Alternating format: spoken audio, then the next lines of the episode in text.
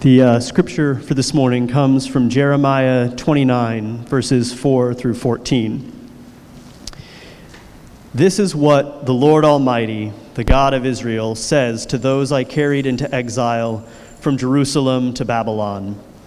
Build houses and settle down, plant gardens and eat what they produce, marry and have sons and daughters, find wives for your sons and give your daughters in marriage so that they too may have sons and daughters.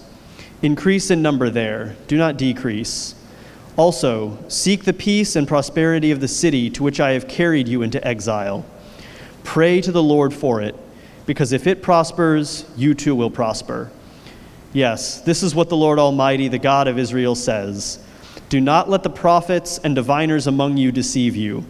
Do not listen to the dreams you encourage them to have. They are prophesying lies to you in my name. I have not sent them, declares the Lord. This is what the Lord says When 70 years are completed for Babylon, I will come to you and fulfill my good promise to bring you back to this place. For I know the plans I have for you, declares the Lord plans to prosper you and not to harm you, plans to give you a hope and a future. Then you will call on me and come and pray to me and I will listen to you. You will seek me and find me when you seek me with all your heart. I will be found by you, declares the Lord, and I will bring you back from captivity. I will gather you from all the nations and places where I have banished you, declares the Lord, and I will bring you back to the place from which I carried you into exile. This is the word of the Lord. Thank you, David. Well, good morning, everyone. My name is Yumiko Nakagawa. I'm one of the pastors here at Wellspring Covenant Church. It's wonderful to worship with you. And just to reassure you, I have taken the COVID test fresh this morning and very clearly negative, so I'm taking off mask for the just to help you feel. I guess you can hear me better. Uh, we are in the middle of the sermon series called Rework at, here at Wellspring today. And in this series, we have been learning about various examples of reworking throughout the Bible. And we're doing this because, as um, the preaching team, we believe reworking is a very important part of equipping. Mending, equipping, releasing is a very important thing that we value here at Wellspring. And some of the, um, actually, that's the first thing you see when you click on a Wellspring uh, webpage. And some of the past sermon series focused a lot on mending, and current series uh, is focusing on equipping. So I guess you can guess what's coming next eventually is releasing, but not quite yet. As we continue to learn about equipping, what does it mean to be equipped and what does it look like for us to equip? Um, this morning, I would like us to actually go back to basics. Very plain, basic thing of reading the Bible. I know that's something super basic. Maybe you're like, oh, okay, that sounds really boring and dry. But I think that reading the Bible is essential for our equipping. So, um, I just wanted to talk a little bit about that today. And there are, you know, all of you read the Bible one or, or another. There are many ways we engage with the scripture in our daily lives. Where some of you open the Bible and read it regularly for your personal devotional time. Some of you, maybe the, um, your primary engagement with the text is on Sunday at church when the scripture shows up on the screen. And people also engage with the text, with the scripture in a different intensity. I know some of you spend hours and hours on just a couple verses in the Bible, sometimes even on just one word. Maybe because you have no choice because you're in a seminary, or maybe that's your idea of fun Friday night of just thinking about one word in the Bible. That's great. Bless you. For some of you, the engagement with the, the text is a little bit different. Uh, it may be that you are engaging with the scripture at the greeting cards aisle in Longs when you're searching for this card that you want to send to a family member who needs a comfort and encouragement and celebration. We also engage with the scripture for different reasons. Some of us turn the pages looking for answers in the Bible. Some of us read from the page one in the Bible because you want to learn everything about Christianity, everything about God, without particular question in mind. See, we read and study and ponder on the scriptures in very different ways for different reasons. But whatever the ways your engagement with the Bible scripture looks like, I think there are two things that might be really helpful for us to keep in mind. And these two things that I'm going to share is again, it's nothing new, nothing exciting, nothing cutting edge about it. Um, but I personally find, whether that's on a greeting card or spending a couple words on a text intensively, when I pay attention to these two things, I always find something very new, very exciting in the scripture. Whether that's the first time reading it or a thousand times, well, I don't think I read any passage thousand times, that's a lie. Tenth time that I read it, I always find something really exciting and new. So today I want us to practice that together. Read this particular passage David just read for us and paying attention to these two things that matters. And I hope this small exercise of, will help us teach, uh, help us learn uh, maybe a thing or two about the importance and impact of going back to basics. So, what are those two things? Number one, first thing, context matters. Take today's passage for example, right? The context of this passage is in the beginning, God created heavens and earth and God created Adam and Eve. And there comes Abraham, was a special person who came off from Adam and Eve's family, so many do- lines down. And God made a covenant with this Abraham and said, Hey, Abraham, I'm going to increase your family members to as many as you cannot imagine. And with this people, going to be um, my people, God's people. What that mean was God's going to embody God's love and commitment with all the people in the world of all generations through the relationship with this God's chosen people. Couple generations later, this God's people found themselves in Egypt as slaves.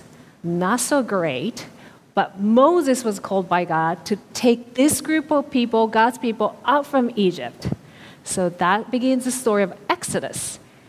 And Moses and his people just go, I'm not supposed to go this way, so I'm going to go this way. goes around Egypt, uh, goes, uh, leave the Egypt, and spends 40 years in desert, going around, going everywhere, wandering around, looking for this promised land.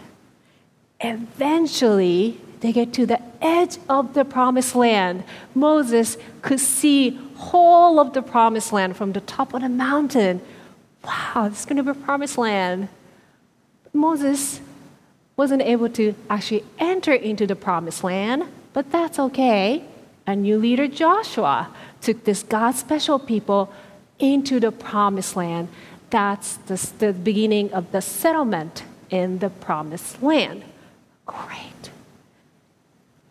But once they started to settle down in a promised land, things unfortunately didn't work out automatically, perfectly, wonderfully, rosy, perfect, right? People keep uh, breaking the promise with God, doing things that they're not supposed to do, like worshiping different gods, and they weren't doing the things they were supposed to do, like taking care of orphans and widows and foreigners, and ruling the nation with injustice.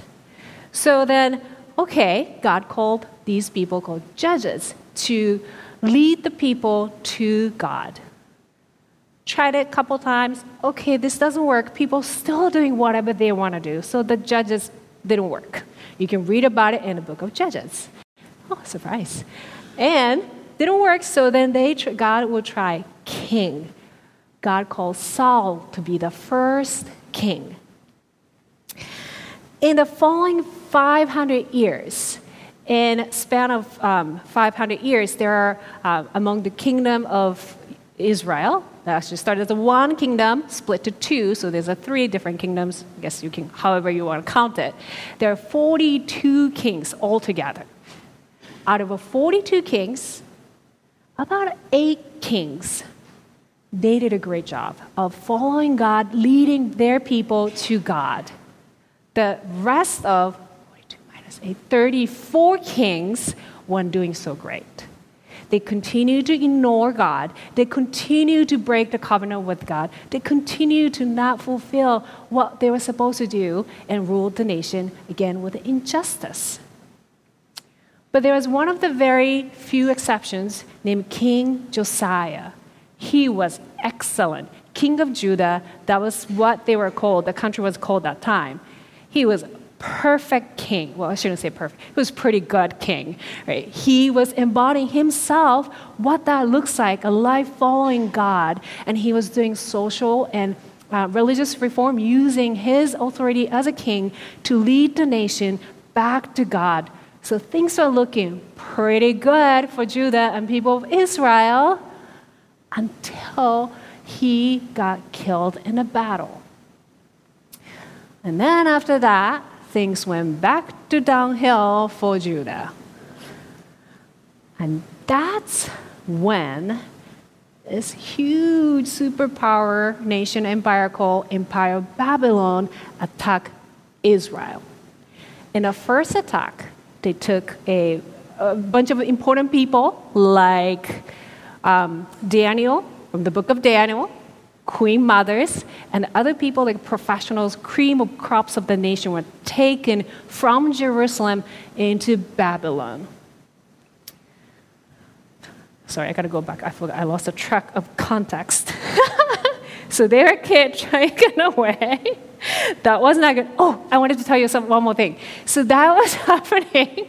People taken away from Jerusalem to Babylon. Now, again, this is the major superpower. But that wasn't the only superpower.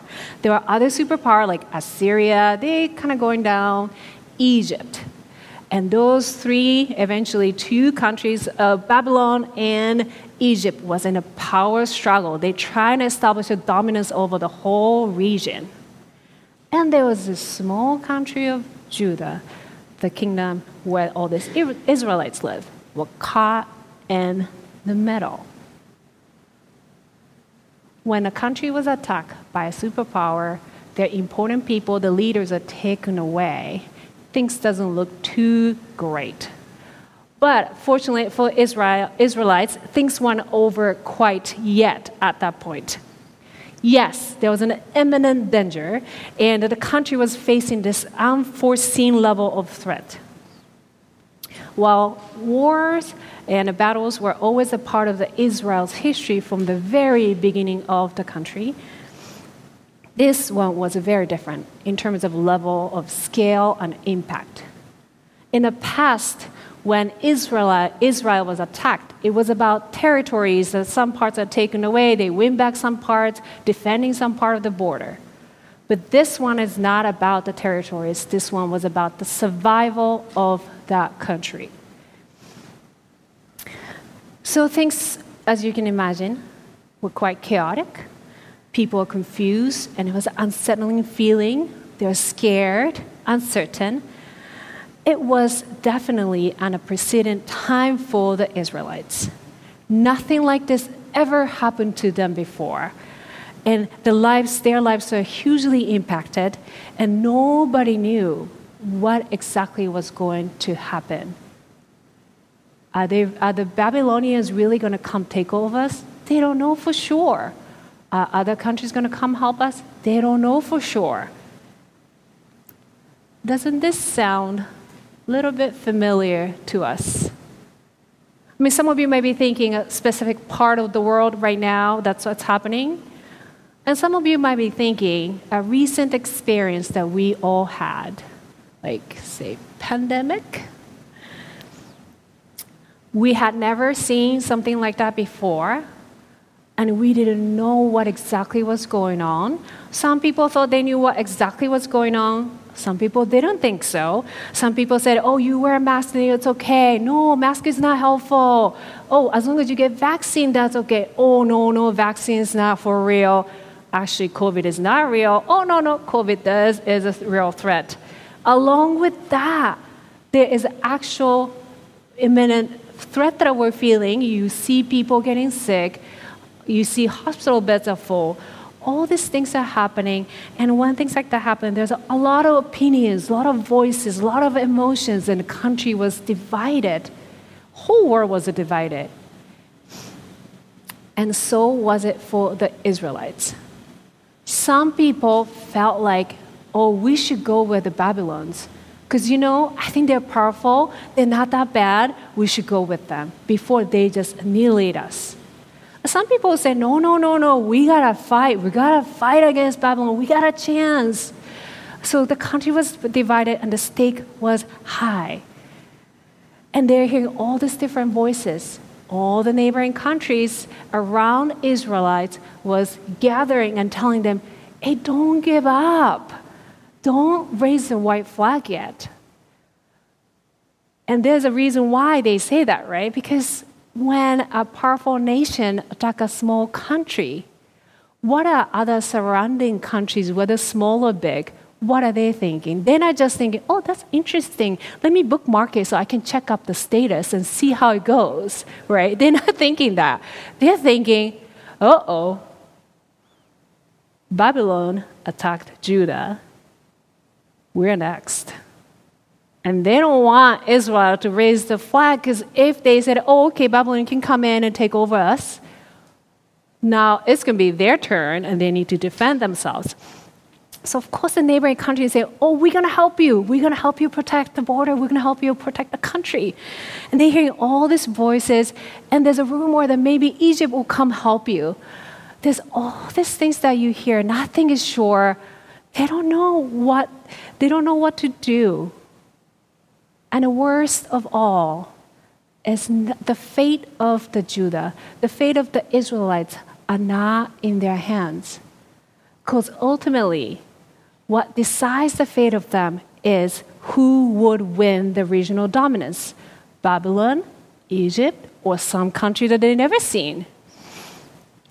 Nobody knew anything for sure, but stakes were high, and in such chaotic time, a voice of God was delivered by a prophet.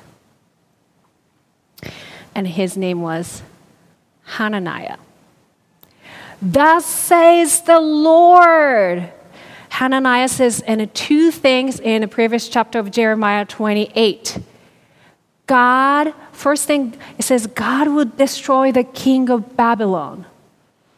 And the second thing Hananiah said is, don't worry, everyone. Things looking really bleak right now, but everything will be over in two years. Two years. God will bring back all the people who are taken to Babylon back to Jerusalem. Things will be back to normal. People, of course, wanted everything to be over, right? And desperately wanted searching for uncertain, uh, not uncertain, certainties. So to them, this message made sense what they wanted to hear. I mean, after all, Hananiah, you're right. We're the Israelites, God's chosen people. That's right. God had delivered us from impossible circumstances in Egypt, in a desert, and delivered us before. God has helped us win the battle against strong enemies like Philistines before. Yes, so that's right. How even though things look so unlikely that we be able to crush the strong regional power of Babylon, God is on our side. We have nothing to fear. That makes sense. And here comes Jeremiah, literally come to face to face to Hananiah and said, Nope, you are wrong. And he brought so many of the messages that you can see in a Jeremiah 20, which it's quite exciting to read. Uh, we will not read that today. But the one line that Jeremiah says to the face and to the um, Hananiah is this Listen, Hananiah. The Lord has not sent you. It's not an argument of what's likely, unlikely, what makes sense of what people want. The Lord has not sent you. Two prophets, both of their profession is to hear from God and deliver the message to the people. Both claim to have heard from God and, uh, and went head to head.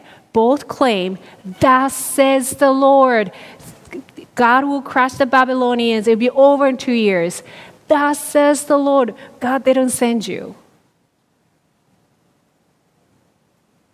Not really helpful from the standpoint of Israelites, whether they're in Jerusalem or uh, they're the captives of Babylon, who is looking for some concrete information, something that they can rely on, God's voice.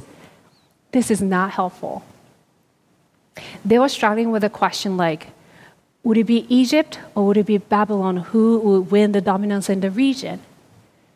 Are, they na- are the neighboring countries right? Should we rise up and fight against the Babylon or should we not? Which prophets are really speaking God's voice? Is it really going to be over in two years or not? What is God really saying to us? And that's when this passage was delivered. That's when today's passage was delivered. To these people, God said these words in Jeremiah that David just read. That's the context of today's passage. And now that we got some idea about the context, and there's a lot more to it, but now that we got some idea about it, let's shift the gears and pay attention to its contents. And that's the second thing that's going to keep in that we it's good to keep in mind as we read the Bible. As much as the context matters, content also matters. So, what's in this today's passage? What was God's message to the people. There are a couple, there are so, actually, not a couple things, so many things in this passage, so much. But I'm going to highlight just the two things today. Otherwise, we'll be here all week. So, first, in this message, via Jeremiah, um, from God, God gives a clear answer to one of the questions which of the prophets are right? Um, sorry, I lost my track. Okay, as the slide says, the Lord also contradicts, makes a good point in uh, the contrasting points, but clearly he says, God says, I didn't send Hananiah or people like Hananiah. Even though people may use God's name, God didn't send them. And God points, con- uh, directly contradicts with Hananiah, make that point clear. Hananiah said, two years it's going to be over, and God says, no, no, no, it's not going to be over in two years. This whole thing is going to last at least 70 years. Clear contradiction and correction of the word of Hananiah. And instead of destruction that Hananiah spoke, the crash of the Babylonians, God speaks of peace. Instead of fighting against uh, the Babylonians' empire, instead of inviting God's people to rise up and fight against Babylonians, God invites God's people to pray, as you see in Jeremiah 28, verse 2, and also Jeremiah 29, verse 7, which would be in, a, I think, the next one. Oh, maybe I don't know if you see it. God's first message in this, con- in this uh, God's first content in this message is don't listen to the people who are not sent by God no matter how smart they might be, no matter how much their message may be what you want to hear, if that's not the person God sent, do not listen. That's the first message in this passage. The second thing is in this passage is this. To the people who are waiting for God to grant their wishes and desires to return to Jerusalem and go back to the way it, everything was, to see the fall of Babylon have their justice. God says to build houses, plant gardens, and increase in numbers, and seek the prosperity of the city and people in it, and pray. That's what the passage Jeremiah 29 says. What the Israelites want, wanted was the life back in Jerusalem as everything was business as usual, with the families, with their familial trade, at their home. But instead, God is placing them in a new place to live, in a new vocation, a new family, a new neighbor. None of it is what they chose, but God placed them in that place with the people surrounding them. And to follow this God's invitation, command, however you want to call it, would be a painful process for these people who received the message. Remember, these are the people who just got uprooted abruptly from the, the, their home in the city of Jerusalem and taken to Babylon. It wasn't their choice, they were forced to do this. And for them to build a new home in a Babylon, as they would do that, they remember the home they left back in Jerusalem. As they plant the gardens, and then they remember the gardens they have watered and taken care of back in Jerusalem. As they marry their children and then welcome a new life, they remember the family they left behind. Everything God commanded them to do will remind them of the pains and disappointments they had. And as they pray for their new neighbors and the prosperity of the city of the empire that destroyed the very thing they had back home they could not do that without pain and all these mixed emotions of what they have lost. They were uprooted from the land God had given to them, and over so many generations, they have cultivated the life and many memories in this new land. But they have to start all over again in a city of not their choice, in a, in a timing that not, was not choice what they're facing wasn't a fresh start, a restart with lots of disappointment and hurt and pains. People desired for deliverance from their confusion and chaos. And in their mind, that deliverance was the return to Jerusalem in near future, a life free from Babylonian oppression. But God's deliverance looked very different. Plant gardens and multiply. Just as God had placed Adam and Eve in the garden and entrusted them to work it and take care of the gardens and be fruitful and multiply, God placed Israelites in Babylon. That's a little bit of contents in this passage. Reading this Jeremiah text with a context and a contents in mind, we see a little bit more in this text. Yes, Jeremiah 29, as Steve shared in the beginning of the service, have comforted us in our hard times, hearing that God has the plans for me, and that plan is to prosper us. How many times I was comforted in my long single days, in my long years of ministry. But reading the text again with the context and contents in mind, my eyes are open to see there's actually a little bit more than that. Today's passage was an invitation for a return, not only to a Jerusalem or to their good old times but to first and foremost return to God. With the text, context and contents in mind, when I read it, I hear God's voice oh, Come back, return to me. Because I know the plans I have for you, the plan the hopeful end is not just a physical relocation back to Israel. It's not just to bring you back to where it was. The plan I have is to send my son Jesus to you, to live and die as one of you, and for him to die on the cross so your sins will be wiped away.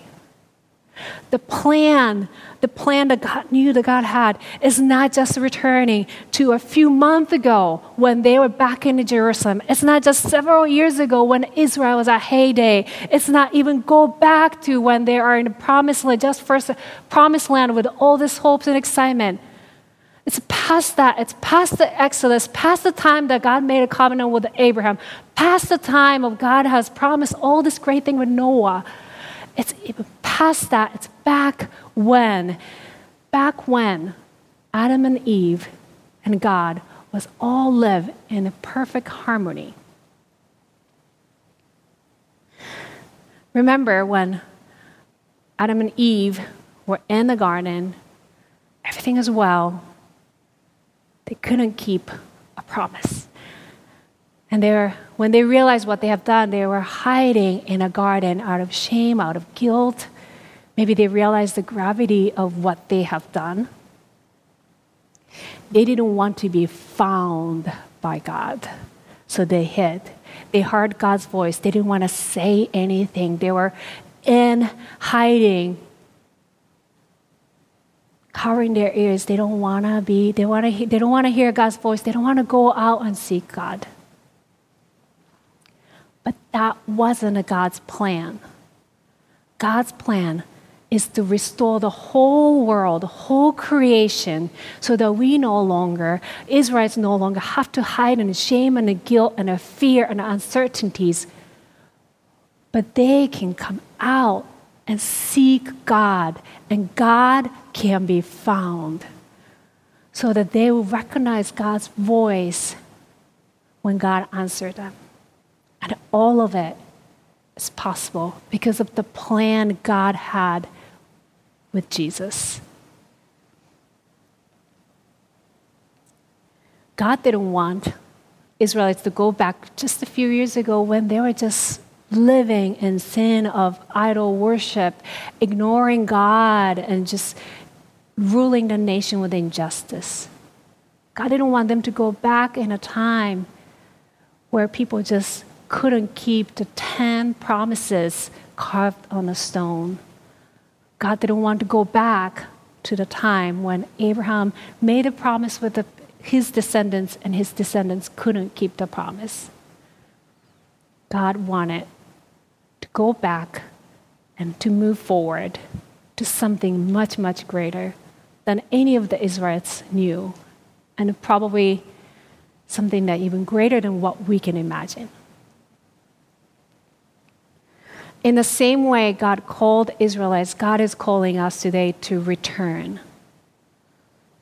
And part of rework is to return, I think, to where it all began for all of us back to basics.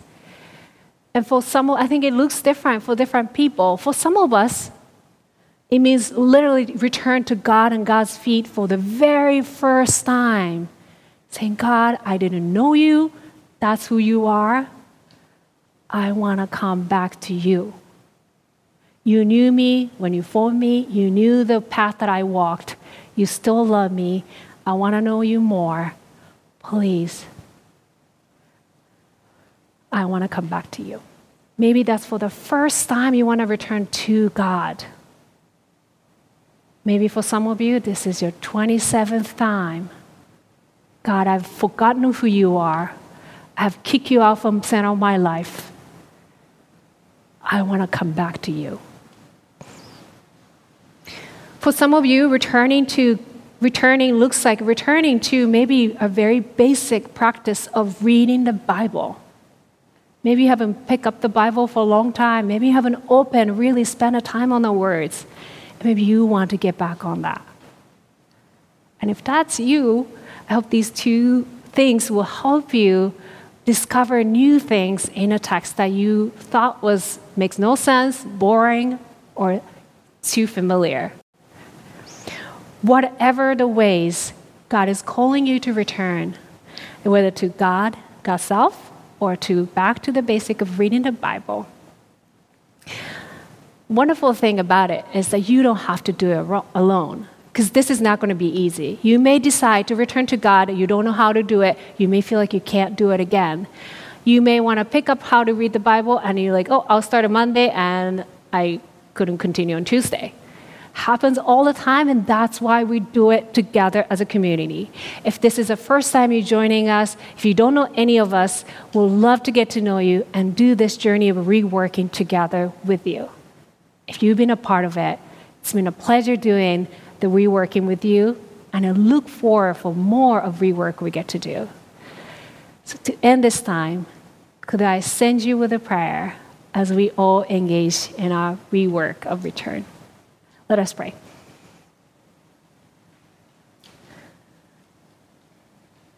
God, we come before you as a community you gathered. Uh, some of us are worshiping together, first time together with each other. Some of us have been worshiping together for so many years. God, we give thanks for this community, this church, that we can gather together to worship you. Lord, we ask that as each of us will engage in a work of returning, pray, God, that, Lord, um, we'll be able to do this together as a community. Help us encourage one another to read the Bible. Help us to see wonderful things in your law. Help us to see the new things in your stories. And help us to love you even deeper in what you have done, Jesus. For those who want to return to you, God, pray that we be able to um, ask people around us to pray with, share, and encourage to return to you. Encourage each other so we'll not give up, journeying to you.